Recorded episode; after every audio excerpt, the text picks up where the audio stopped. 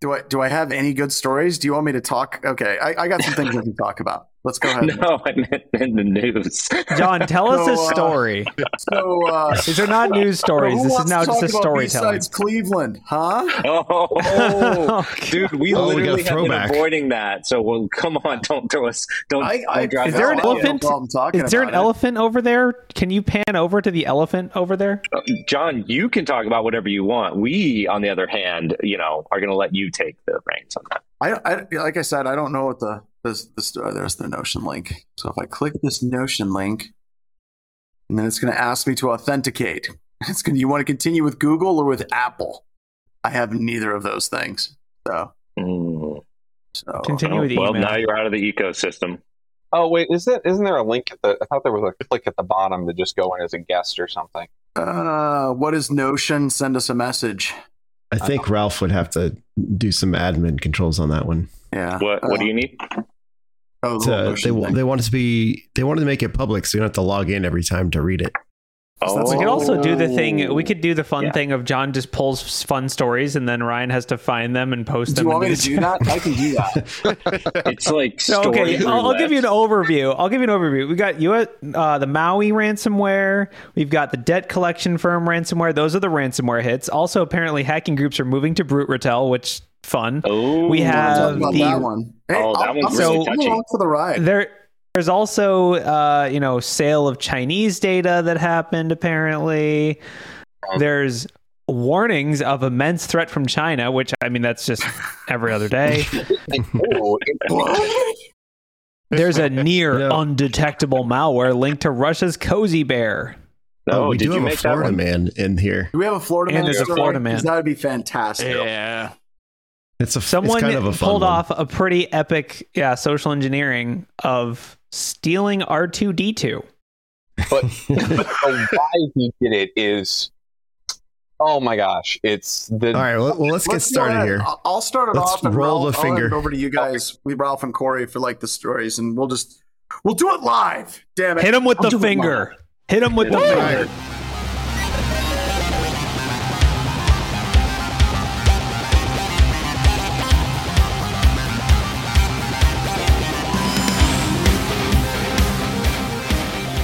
Hello and welcome to another edition of Black Hills Information Security, talking about news. You thought you'd be rid of me, but I came back. So there's been a lot that's been going on since I've been away. I've been teaching. I've been on vacation. Something about a con in Middle America, expert witness stuff. So it's been a long time. But it's really, really, really good to be back and actually see, people in the security community. And holy crap, there's a lot of people commenting in the chat. You forgot about the biggest news of all is that we changed our Discord name. What is our Discord name? It's just called InfoSec Knowledge Sharing. We're knowledge formerly BHIS. Now. I think that's what it always was, though. We just happened to. No, it got changed. No, it was super changed. Jason changed it, and then he went hiking. So that's good. he's out John.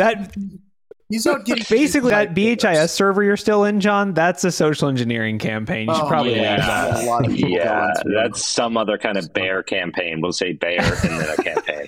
It's an Australian group. It's drop bears. Yeah. Drop bears. We're replacing these bears for pandas. Discord bears. Only baby pandas, though. Only the rarest. Only baby koalas. So somebody's asking, do you have a link for the SOC course? Yeah, I'll post it. I'll post it.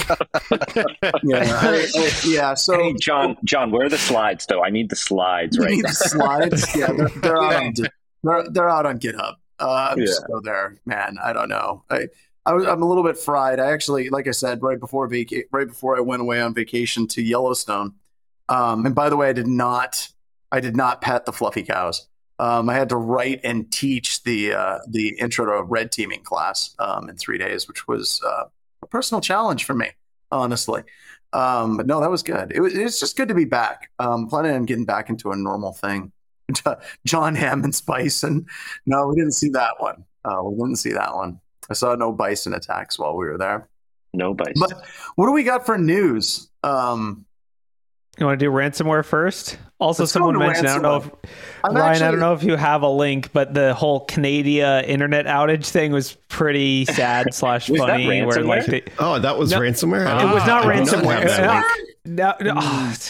God, yes, this is how fake news happens. It was ransomware, people, but it was like the internet company ransoming all the clients to get them to pay.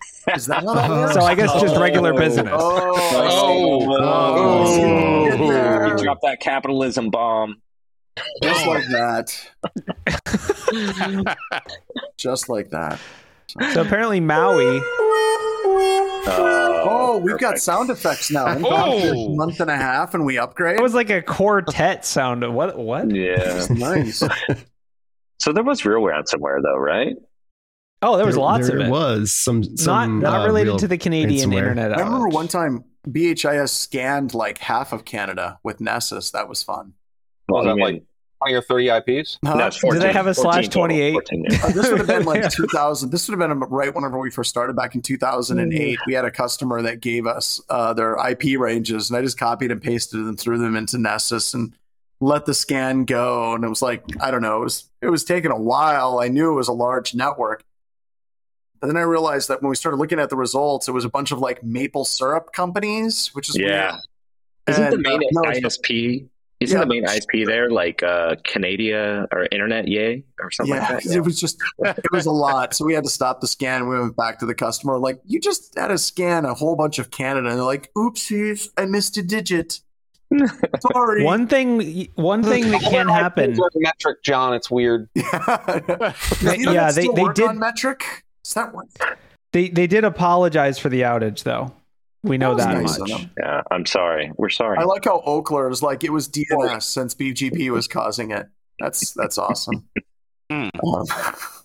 So speaking of companies or speaking of countries with small internet presences, North Korea only has 3/24s, but they're still targeting U.S. health providers with ransomware. Who would have thought? What are they? Can we scan those right now? Yeah, I want to put those on a list.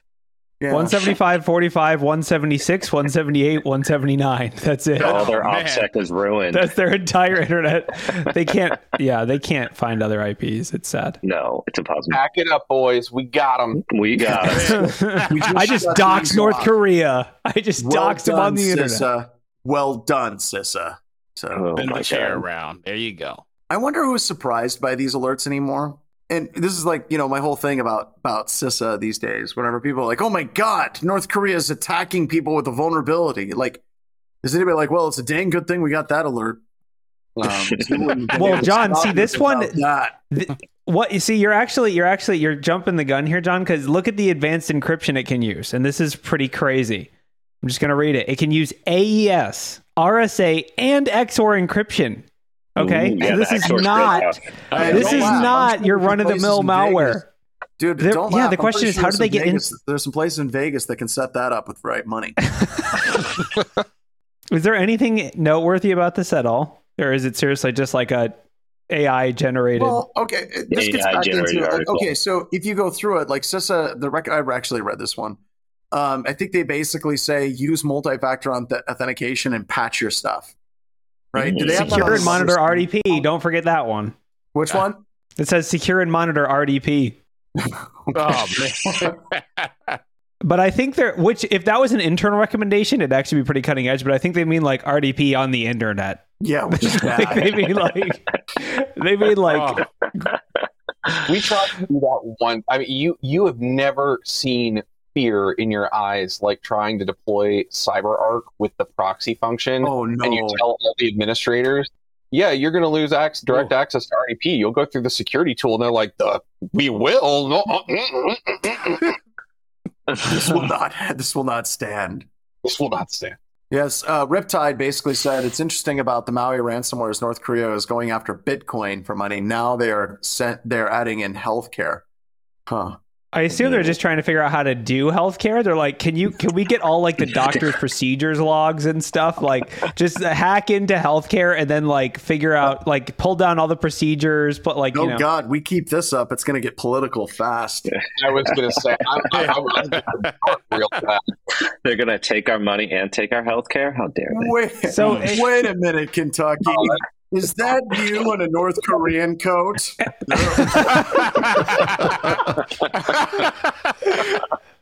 They're like, but North Korean proxies were the cheapest. They were so cheap. You could get North Korean IP address space for nothing. Nothing. They have VSACs too. It is. I guess it is scary / notable that they're going after people's actual information. But weren't they? I don't know. They were doing that before. They're just. I don't know. Just more of the same. The ransomware. It hadn't changed while I was away. It's a good thing to know. Yeah. Some things never change. What about Brute Ratel? Okay, this one I do want to talk about. Is Brute Ratel now the new hotness over Cobalt? It's the buzzy. It's a buzzy word. It's got a little feel to it, you know. It's got a catchy name. It's got a catchy name. It's Cobalt Strike versus Brute Ratel. I like it. Look Cobalt at that logo. Isn't that beautiful? Is that the actual logo? That's the actual logo. It's very like hackery. Like if you use the tool, like everything comes in. It's like incoming badger, and you're like, it's a badger. It's a whole thing. It gives me the Johnny. It gives me the Johnny Quest graphics vibe. I don't know why. Oh my God, you nailed it. Yeah. I do think it's kind of, it's like the people that sell Cobalt Strike are probably like, well, how are they even getting it? Like, you know what I mean? They're like, hey, we're switching officially from Cobalt Strike. We're like, we weren't selling you this. Like, it's not like we didn't have a deal. Like, there was a press release somewhere, apparently. That's a press release. A press. Do we have a PO out to the Edgy Panda group? Get Frank over. We just wanted to let you know that we're breaking up with you unofficially, even though we were never going together. Right? Yeah. Hey, the product that we stole we're not using it anymore. Okay. So what's the lesson to be learned here, right? I mean, Cobalt Strike was like the tool that was being used by malicious attackers, and they're still using it heavily, right? And it's a good tool. We're happy customers. We use it in a bunch of engagements. And then we switch over to Brute Ratel, and it's now being used. Is the lesson that these tools are just like really, really awesome, or is it that the antivirus vendors really aren't doing that good of a job? So I would guess this is actually a switch not for AV reasons, but, well... tangentially AVR reasons. I think the reason people are switching, which is the same reason that we're switching, is that these newer tools like Brute Ratel have more features to be more malleable on the fly, more than Cobalt Strike. Cobalt Strike is kind of like, you can take it, you can do a lot of things with it, but at the end of the day, it has limited customization, whereas like Brute Ratel or some of the other newer C2s have way more customization in the agent, like on the fly. So I would guess it's more just like an operational thing. I don't think it's like a big, like, personally, having used Brute Ratel, it's not like it's a free pass. Like, it's not like, oh, you're on Brute Ratel, come on in. Like, come on in. Like, I know those certificates. MC was like no hits on virus total for Brute Ratel. I think the other thing that it shows is no matter how much the companies that make these proper tools for us try, they're never going to stop it from getting into the hands of the attacker. Well, and that's and I'm actually okay with that, right? I think that that's fine. It's like one of my things, like if you're complaining about open source tooling, because, you know, I like to get on that soapbox as much as I can, and you're complaining about a tool being publicly available on GitHub with source code and you cannot detect it, we have bigger problems in the industry. And it's the same thing with like commercial tools as well. But this gets into the business model for these particular companies, right? Like if you're dealing with like Brute Ratel or a Cobalt Strike or... what's the other one that we have, Corey? The Nighthawk. Nighthawk or any of those. MD6 tool. You run into a problem where your entire business model is trying to stay ahead of like these vendors, and that's a really difficult business model. They have a lot more money. They do, but I think that a lot of these firms, they get really good at bypassing, and they're like, we're really good at bypassing. We should sell a product. And then they do, and now all of a sudden it's a product and it's out in the hands of a few hundred or a few thousand people. And that game is really difficult whenever you're trying to do it at that level and that scale. Yeah. I think a lot of it is about just public enemy number one versus public enemy number 2 and 3 or 4 or 5 or 6. I think for years, Cobalt Strike was used by testers or, you know, white hats, and then eventually it was like, hey vendor, you need to fix this because we're getting in, you know, we're spending millions of dollars on your product. We hire someone for 20 grand and they just get past your tool. Like, what's the deal?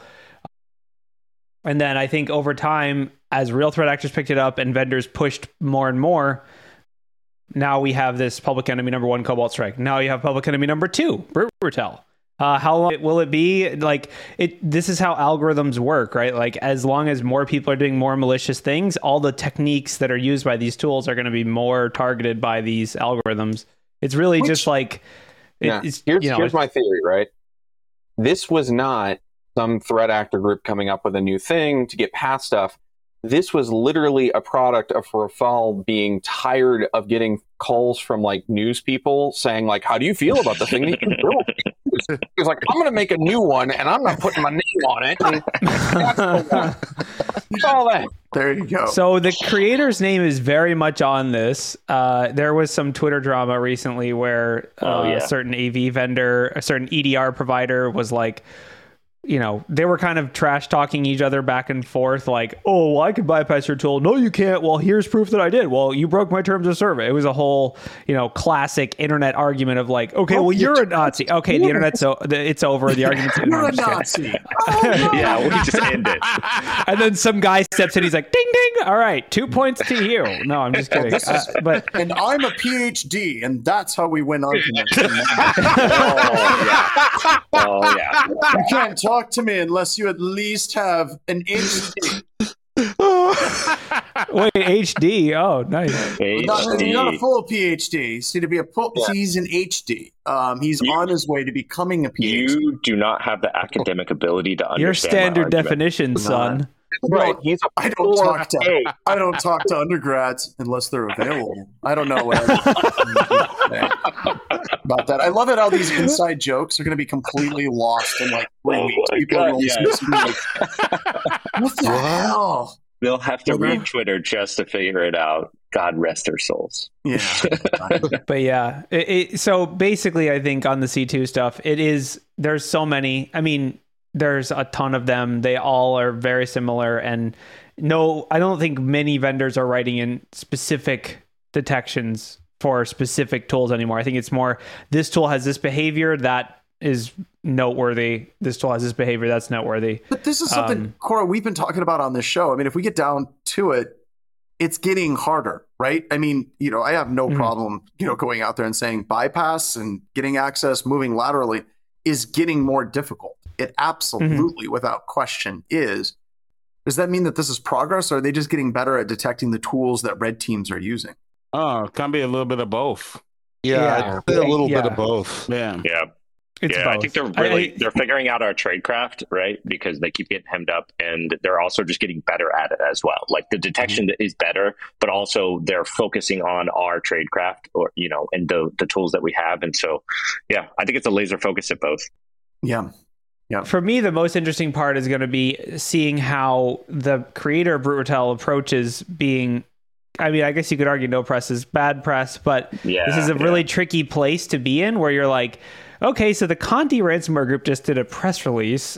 First of all, what did I just even say? Why do they have press releases? And they said they're using our tool, so yay. But also, now we're in court. Like, you know, how do you... It's a tough... But wait a minute. How did any of that at all hurt Cobalt Strike? Because attackers have been using Cobalt Strikes for a long time.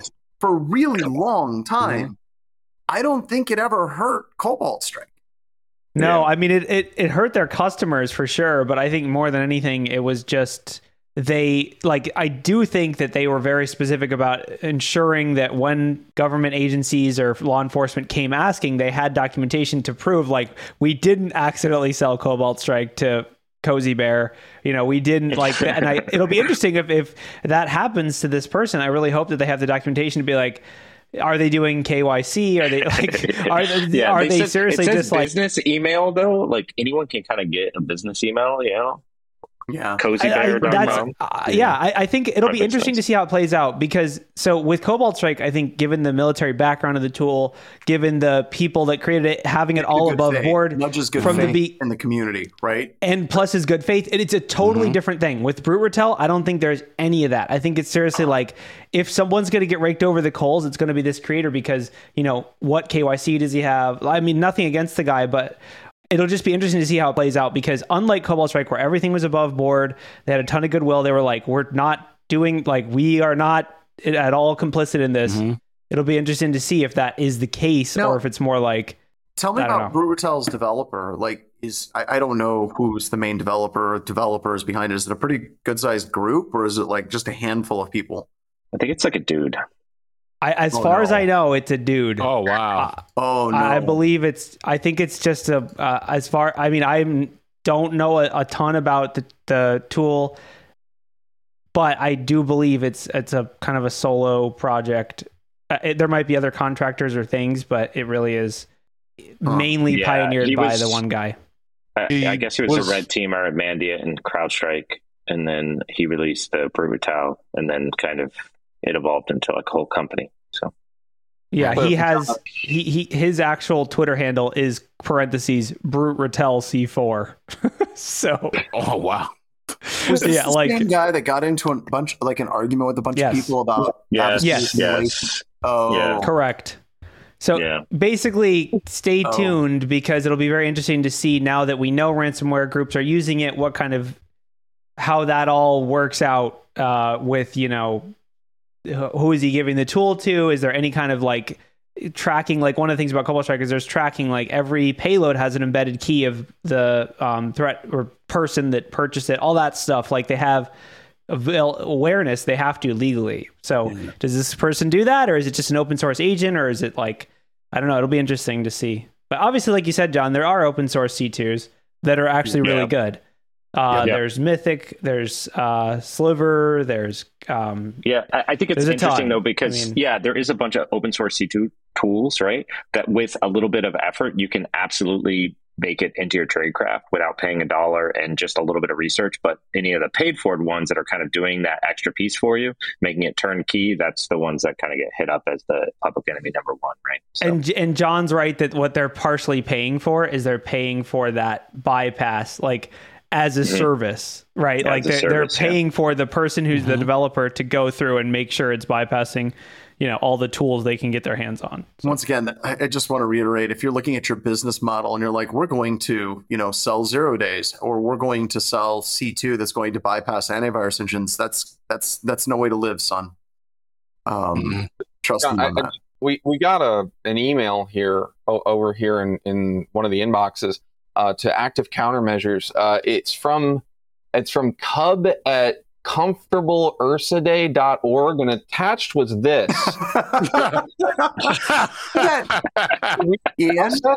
Ian? Send him a license key. How did you get email to just send you cash like that? It's Cash App. Venmo. Oh, amazing. That's not how this works. That's not how any of this works. How it happened, I don't know. So what had happened was, I went to a place. Someone left me a briefcase. I picked up the briefcase, and he said, "Briefcase! Oh my goodness!" Yeah, 3D printers are getting really good. They are. They're printing dollar bills, y'all. All right, what else do we got? Ooh, we should move on from ransomware, right? I was going to give you the one last one on ransomware, but all right, let's forget it. It's fine. I don't know. No, it's 25 minutes, and we buzzworded ransomware. We got fair enough here for MC. It says John pays his folks well. I would like. We're going to get close on this. That says. Hold on. You got to back up here. You got to do that magic with the camera. Focus. There we go. There you go. Prop copy. There's a whole bunch of prop money. Yeah. Prop copy. So you're saying someone bought your C2 with prop money? That's even better. I know. Something that somehow that seems just like awesome. So in the vein of ridiculous headlines, there's one that just says DoD issues call for hackers to dig into networks. What? I'm gonna assume it's before, like though. I know it's just it's a funny headline. It's like, please breach us again. We didn't. Oh no! The OPM breach only affected half of our citizens. They've done this before, but this is their inaugural program. Yeah. I heard there's a press release from Fancy Bear. They're actually going to be participating. I will say, yeah, that was gonna. They're gonna have to compete with all the ransomware groups that are like, we have benefits, we have paid time off, paid time off, unlimited PTO. There you go. The thing I love about this is there's totally like who's the company that's running the bug bounty program? Like, who is the third party firm? It's probably, I thought it was HackerOne, but I could be wrong. Well, it is HackerOne. There we go. Yeah. Oh wow. Yeah, there's going to be some VC funding in this for sure. I still wonder sometimes some of the IP addresses that I use, like in the back of my head, I've got some of those like passwords memorized. I don't know if I could remember the IP addresses. But I'm like, do you think they changed the password since I left? No, they just air gapped it. Same password. You keep the same password, but you just can't access it anymore. Yeah. Like, you put it in a room with no internet. Like, there's a banner. There's also a banner that says if you log in, you're breaking U.S. law and it's a felony. So that's going to stop everyone. How does that work? Unless you're hacking with HackerOne, at which point, bring it. It's already been brought in. Brought. Yeah. This message of the day banner brought to you by HackerOne. Please don't hack this restream. Not again. So yeah, that was just again. Not to be the cynical news channel, but that was just it's the inaugural, but they've been doing it for years. I think we started cynical. The bug bounty program. I assume the bug bounty program is like what, the DoD website. Like, there's no way they're like come into these 11 nets where everything's secret and completely like And I'm willing to bet that there's very, very, very stringent like range restrictions, and they've been pretty well picked over anyway by now. They might throw a couple of things out there for people to catch so they can get the is miracle more PR out there. Yeah, I honestly feel this is more PR than it is actually looking for real vulnerabilities in their infrastructure. I would agree. It's kind of because of how the military does with dirty laundry. It's like, you either get a $10,000 bounty or a felony charge. Your call. There's no in between. Dear DoD and HackerOne, I found these drone videos. Is this what you want us to find? Wow. Please address the self-envelope to Guantanamo Bay at Google. And you have to say this with a distorted voice, voiceover. When you get arrested, they're going to be like, this is the Chelsea Manning suite. Oh, that's not good. Oh, no. Oh, too soon. Ooh, too soon. Wow. For what it's worth, I went and pulled up the HackerOne U.S. Department of Defense scope, and the scope is publicly accessible information systems, web property, or data owned, operated, or controlled by the DoD. That's pretty big there. Yeah, but then there's like probably some little footnote that says except, and then there's like first in the information. They pull out a banjo. Scroll up a little bit. There is a footnote, by the way. DoD interprets the term publicly accessible as means of accessing information systems as defined by, and then they just go into laws. Yeah. There's a lot of you will not there. Like, I'm sure. It's better. It's more built out than we cynically thought, but I'd still be very careful just being like, all right, I'm going to go Nessus scan the DOD.com. Like, I don't know. Have I come on and talked about DOJ updating their computer fraud and abuse prosecution policy? Yeah, I did hear about that, but I don't think you talked about it. Okay, so this stems out of the Page Thompson trial, the Capital One hack. Seriously, I distinctly remember talking about this in front of a camera. I don't know if it was on the news. That was a deposition. Capital One hack? That was on the real news, not the weirdos sitting in a restream lobby. No, that was a deposition, remember? So I was working with the prosecution on that case, and I went out to Seattle and testified, and it was a blast. And if somebody could quickly Google DOJ Updated Computer Fraud and Abuse Act guidance, there's a new set of guidance that the Department of Justice is working with, specifically whenever it comes to good faith security researchers.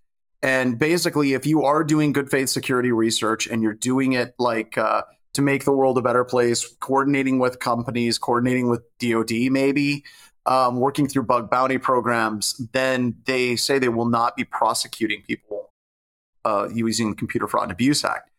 And this actually came out of a lot of the work that was actually being done with the Page Thompson trial and the Capital One breach. But there it is. There's the new policy right there on how that works. And it's funny, the good faith security research thing, where that actually came from that I thought was hilarious is Halderman was an expert witness. He was the guy behind the Dominion voting machine stuff. He did ZMAP at University of Michigan and is also co-owner of Census.io.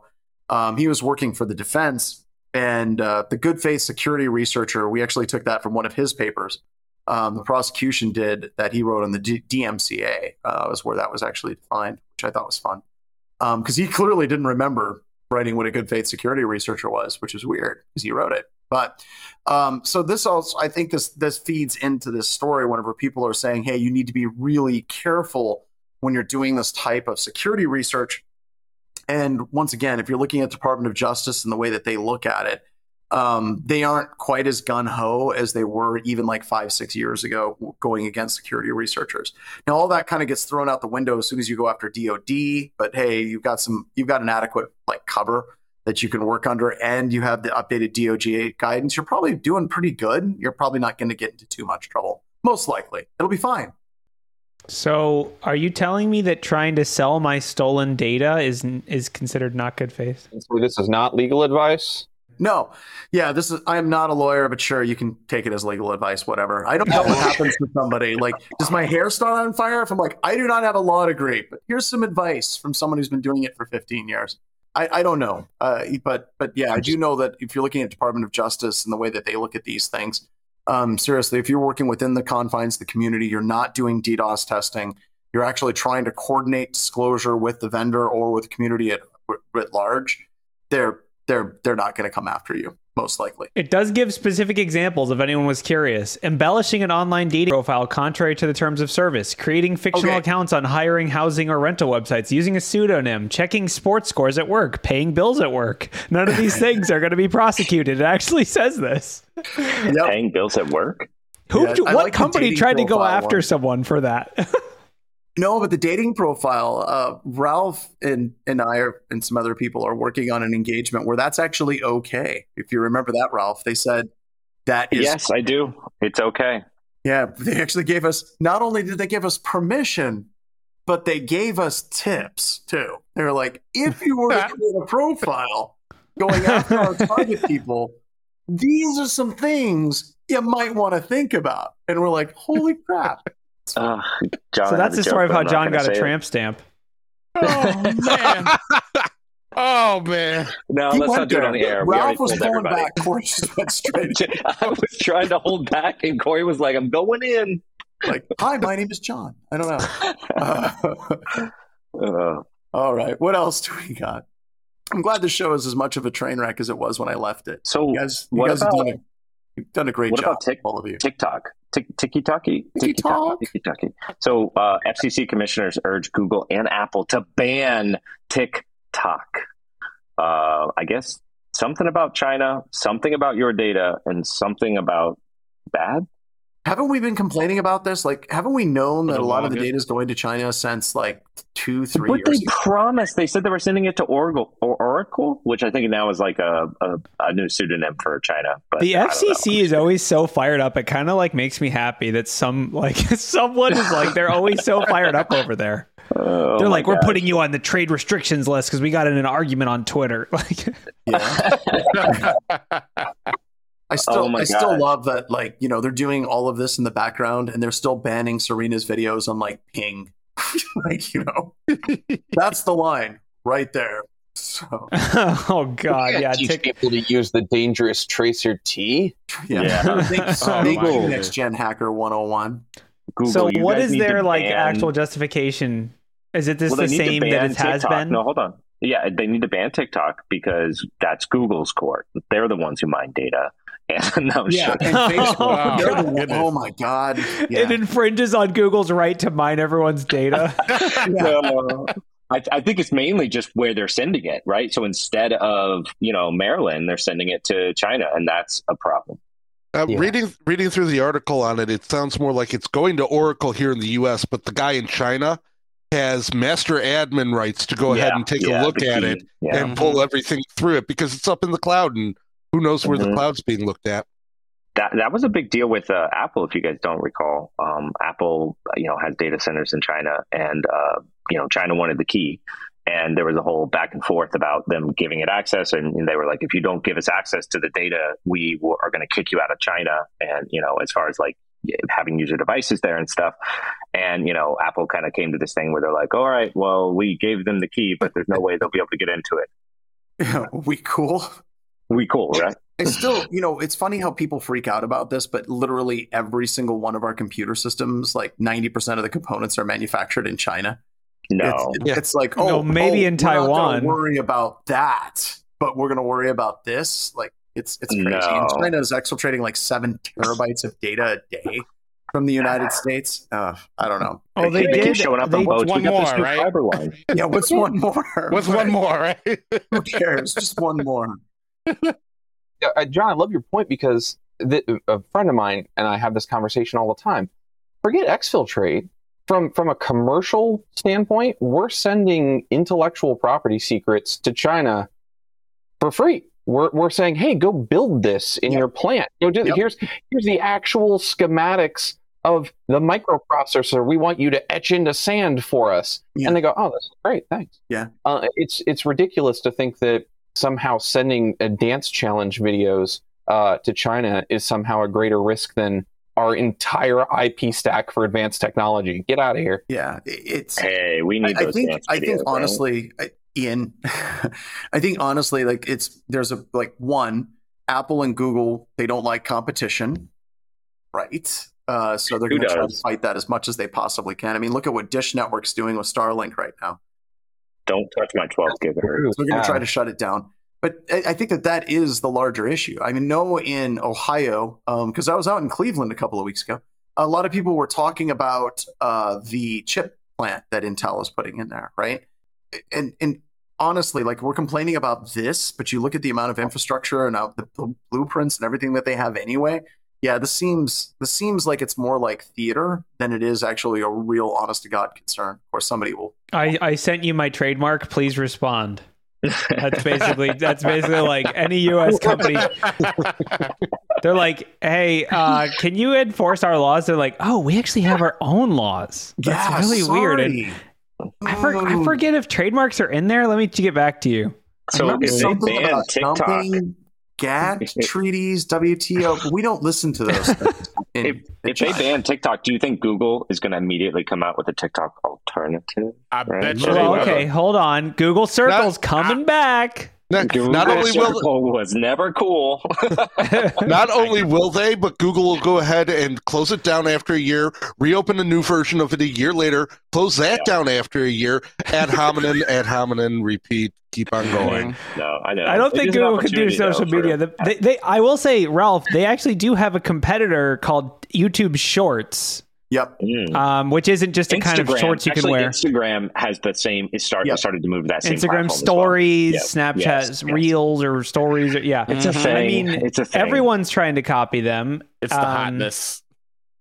I think it'll be cool. I mean, I guess, are there sales? Like, can you buy things? Can you buy like TikTok coins on TikTok? I don't really know. Like, is there any like? You know, if they could, I feel like there's a big market for a lot of stuff. We need Serena here. Like, she could help. With all of it. If only we should have talked about this. Oh my God, that's true. If they have that, then you'll see a whole bunch of Twitter Spaces popping up. We're back in business, guys. The NFTs are here. Let's go. Literally. It's raining crypto. Well, so, okay, to bring like a full circle, something we've talked about in the past, which is sideloading apps. I will say if they ban it might be worse because it might be like, all right, here's how to jailbreak your iPhone, little 12-year-old kid. Like, allow third-party developed applications. All you have to do is go to this setting and do it. I remember Fortnite did that. Yes. Yeah. That was that. Yeah. Because they didn't want Apple and Google taking a cut of their revenue. Right. Yeah. It's so sketchy. Like TikTok, with something like TikTok, would it be even worth going ahead and doing a sideload instead of just having a web page with HTML5 going ahead that kids can go to and watch and post their stuff? Well, yeah, but you can't mine as much data on a browser, so it has to be an app. Yeah, that's true. That's true. So your phone. It has to be an app, and you look at the app. You look at the. That was you look at the app permissions are like, this app has access to your camera, microphones. It's also MDM on your device. Chat log. Social security. Health data. Health data. Yeah. Do you have a heart? Sure. Grant all. If it doesn't have access to your health data, how it's going to know how long you danced? Because you got to win the TikTok dance challenge. The calories. No, they have the app on your watch and it gives you the calories. You need this. Oh, okay. I need that. This is a health thing. It's all for your health, man. Self-health is going to be huge.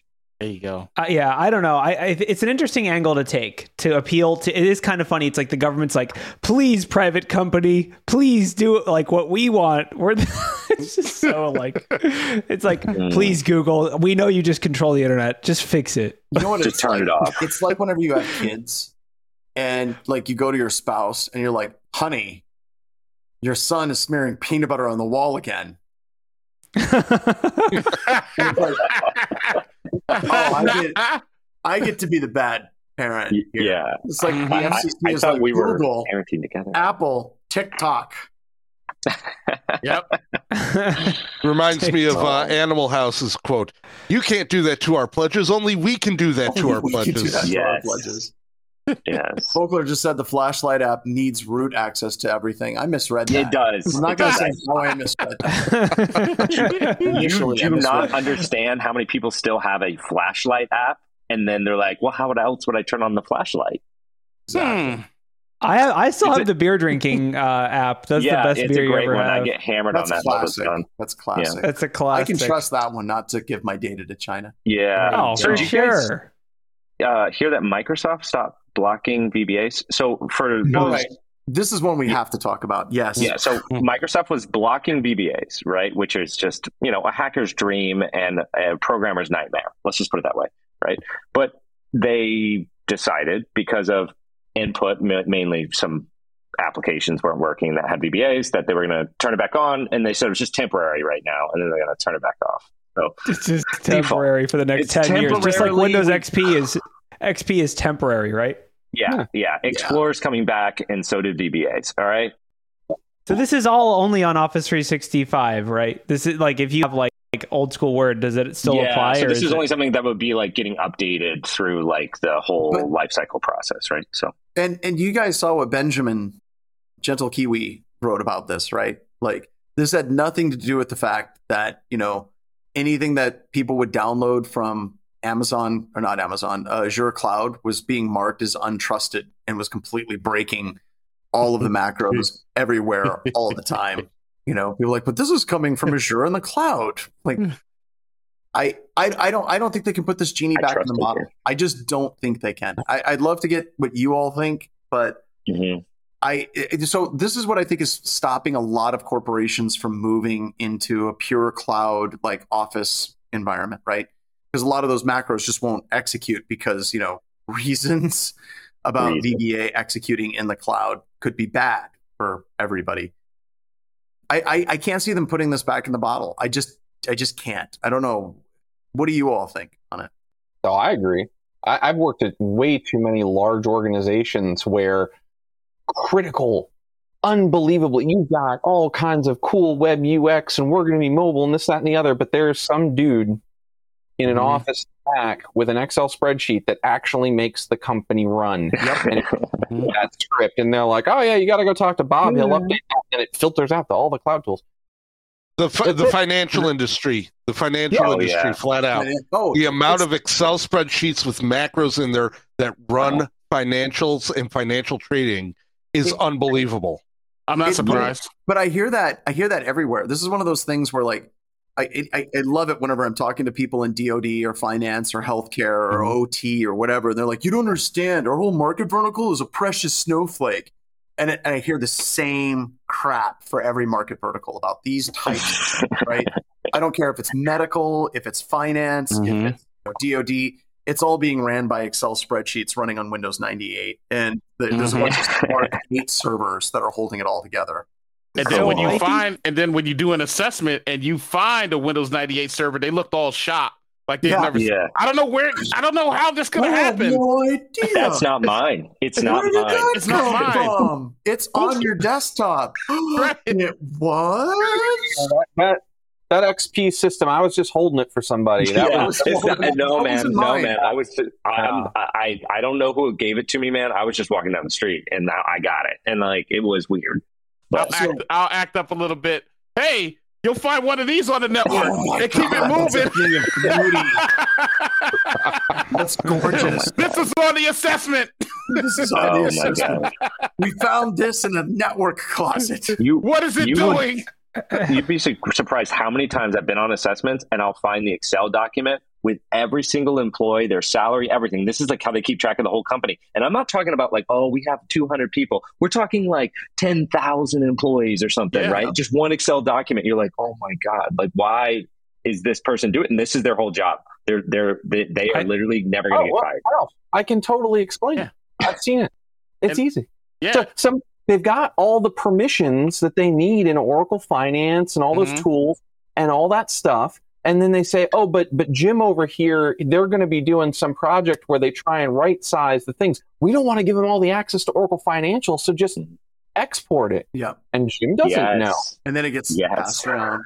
And then the smoke screen, and then the smoke screen on top of that. Yeah, we'll go. Let's go hybrid. Hybrid is for the Excel person in the background that's doing all the. Yeah. You would also not be surprised. That note, Rainer put out, said, I work with too many vendors that send me quotes in Excel with VBA macros embedded in them and refuse to remove them. The macros don't even do anything when they deliver to us because they can't connect to the vendor's internal system. There's so much wrong. Hey, I changed something in this document. Could you open it real quick? Because it wasn't working on my computer. Well, and that gets into, one of the spear phishing ruses that we'd use for years is you go through and try to pull down as many documents as you could find.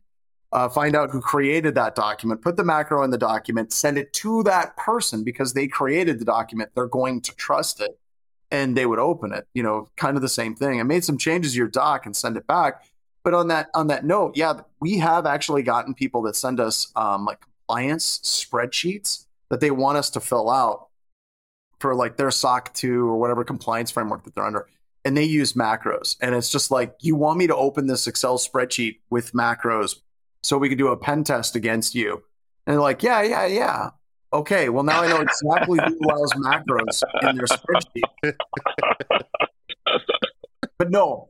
So how do you actually shut this down? Honestly, like all the joking, if somebody's listening to this and they're like trying to get serious InfoSec news, first, I want to say I'm sorry. Second, I want to point out, like, what the hell do you tell somebody? You can disable this via policy already, right? So you can disable macros via policy. I think long term, this Microsoft needs to develop and release a solution that is not as insecure. I think that's the only thing that's going to get people to move is something that's natively supported in the tools that people are used to, that doesn't allow code execution or other crap like that, doesn't have massive holes in it. Something like a JavaScript kind of thing where it's containerized, something like that. It has access to certain things, files, et cetera, but it's restricted. I think that's the only way it's going to happen, because at the end of the day, the business use case of I need a document that does more things than a document does is either it's not going to be replaced. Alternatives have existed forever, like SAP or whatever. Like, pick your alternative. There are alternative solutions to macros. I think that's the only way it's going to happen. I'm going to throw out we're screwed then. And the reason why is if Microsoft comes out with something tomorrow that is secure, let's hypothetically say it's completely secure, it's ready to go, that doesn't take into account all the legacy stuff that's out there. And that's like 20 years before that even takes, because all of the legacy stuff will be it'll definitely break. Like that, there's no question about it. Well, and that's why they can't disable it now. That's what they're running into. But I think part of what they did is they said, okay, we're disabling this, and there's no alternative. There's no solution. There's no like you have one less feature than you used to have. I think that's like an I would guess there's R&D people at Microsoft working furiously to try to come up with some legacy compatible but still secure solution that will like actually allow VBA type of stuff to run, but without, you know, full code execution like wscript.shell run. Like what if that team, they came up with a solution and eventually it grew into Windows Defender. And now it's Microsoft Sentinel. All of that was probably created as a project in Microsoft just to stop this type of thing from happening. That would be more along the lines of their ASR rules in Defender at this point in time. Yeah. Because in there you can block all the Microsoft processes, all the Office processes going down in specific ways. Yeah. What they really need to do is they need to figure out a way of doing those in a little bit more fine-grained tune so as not to break everything. I mean, it's almost like trying to put a sandbox around it. Yeah, once again, you know what? What if they put it back in the bottle? Right. What if they tried the SELinux approach? Even though SELinux kind of it does break things, but it kind of gets more granular of what a person can and can't do as far as like permissions is concerned. What if they took that route? I think that's absolutely possible, right? I think that is technically a very feasible route. That's what ASR is supposed to be. It just isn't. But the problem with it is, how do you scale that across a very large organization and actually set up those rules in such a way that allows people to function without actually shutting down entire business units? Because if you look at SELinux, the biggest problem with SELinux isn't the technical like capabilities of what it can and cannot do. It's that it's cumbersome. And most organizations don't actually utilize it simply because it's quote unquote difficult. And it's, if it's blocking their business, it's difficult. Yeah. If SELinux is blocking your business critical app, you're turning off SELinux. Pretty much, yeah. I got stuff to do today. That's the problem, and that's the same thing with macros. Macros are enabling code execution, but they're also allowing that one guy who runs the whole company and makes payroll every week to work. So it's you can't imagine a systems administrator going, okay, so what exactly permissions do your Excel spreadsheets need? And he's like, so the first thing my spreadsheet does is it queries Active Directory to pull down every single user. Then what it does is it accesses all these shares in the network. It needs to be able to do those things. You just see the sysadmin be like, we're just going to turn this off. Okay, you got access to it. Do you want us to make you local admin too? That would really help. Yeah. There you go. Yep. So we made a service account 20 years ago. Haven't changed the password. Don't change it though, because I don't know what it is anymore. Password. It will mess it up. Spreadsheets all the time. That? The name of that system is Bloodhound. Start here. To Corey's original point, though, I agree with everything he said, except for one thing, which is you can go to the company and say, here's this, Microsoft releases this new, much more secure solution. And people are like, okay, that's cool. We'll get there eventually. They have to release something that is more secure and does the job better. But they're going to have to do it in the cloud, right, Ian? In the cloud, yeah, sure. But it also does the job better. It's like, hey, all this stuff that used to take someone who really has a deep knowledge of VBA to do, well, now you can drag these things together and build something out, something that makes it so that's like, oh, more of our people can use this easier. Now we'll adopt it. See, Ian, allow me to tell you about the magic. I still come back to, so we're screwed then. Right. Yes. Yeah. Oh, yeah. I mean, haven't you heard of Power Automate? It works so well. It's awesome. But I do think. Hold on. I was going to say, I got the name. What's the name? Well, that's the name. It's Azure VBA Cloud. That's what it's called. Done. Okay. It's so bad. It's so Microsoft though. They just take three things and just combine them together. They're like, I don't know. Like so Microsoft. Right. Can you tell us how this new Azure VBA Cloud works? Yes. So what we do is we took all of these different servers and services, and we're running all these VBAs in the cloud. That's great. So it's running on Azure. It's in the cloud. Where are you running it? In Amazon AWS. We figured we'd just because if they get hacked, we're not responsible. Yeah, it's just like, that's their department. We're running it in an insecure blob. Is where we're storing those. Bezos. They want to run this in the Amazon cloud. Really? Send them to Google Cloud Compute. They can run it there. Yeah, we are screwed. I mean, it's just the thing of, like Ian said, getting people to adopt new technologies, building those technologies in the first place. I do think there's an entire graveyard of products at Microsoft that where they're like, we're going to replace macros. They're like, oh, is it? Are you new here? Because this is like number 42. This is attempt number 43. Like, you know, this is how we ended up with Defender. This is how we ended up. Right. That's how we got PowerShell. That's how we got Power Automate. That's probably how we got Azure. That's probably how we get, like, you know, it's a constant. We just lather it with a nice coat of Windows Defender. Can't catch. Well, there's Windows Defender for everything in Azure. There's like Windows Defender for right clicking. There's Windows Defender for left clicking. It's ridiculous. I think the answer of what happens is everybody moves to something else, and it's like all this legacy Microsoft stuff just dies. Like, I'm not talking like in the next 5 years. I'm talking 20. Mm. They're gonna move. It's like, does VBA work on a tablet? No. Well, we're gonna have to have it redundant. Yeah. No, you're right. You're right. It's just gonna go web app as a service type of stuff. Yeah. Like, I mean, SAP's already had live earlier. I think it was Mike. Yeah. So Mike wins today. Congratulations. Yeah. You predicted. No, it's going to be, John, you're behind on your buzzwords. You got to say it's going to be Web3. It's got to be Web3. Oh, no. Yes. Oh, yeah. HTML5 on the blockchain. Gling, gling, gling. You don't need a database when you have a blockchain. Yeah, I've got a really good friend whose son is into the Web 3.0 stuff, and I swear to God, whenever I talk to him, it's like he's hooked on meth. It's like, how's it going? Oh yeah, I don't know, man. It's hard in California to talk to some people. I just don't know how I'm going to talk some sense.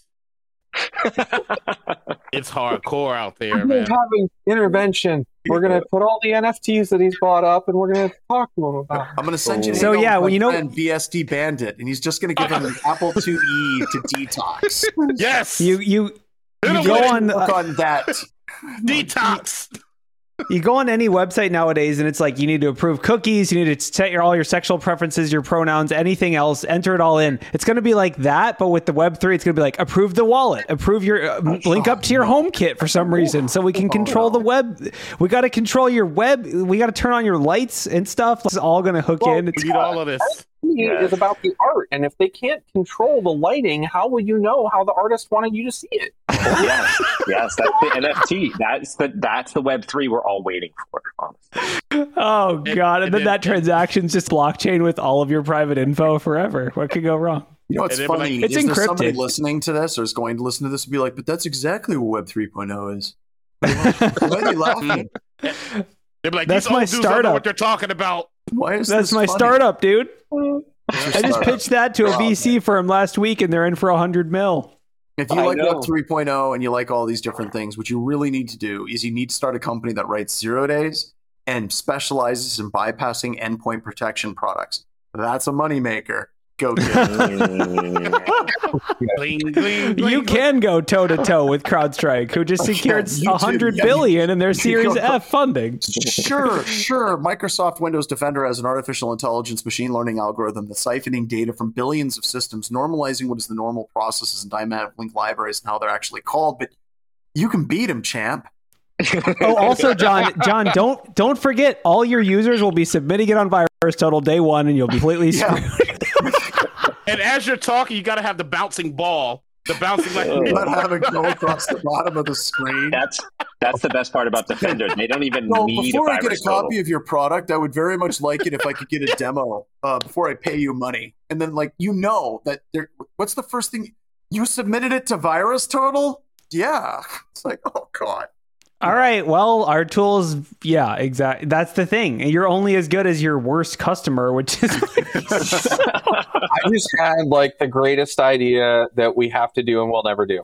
We need to do like a version of the producers where it's all a scam to get VC money. And we set out to make the worst, best security tool. And it just goes wrong because people start to buy into it. And they're like, no,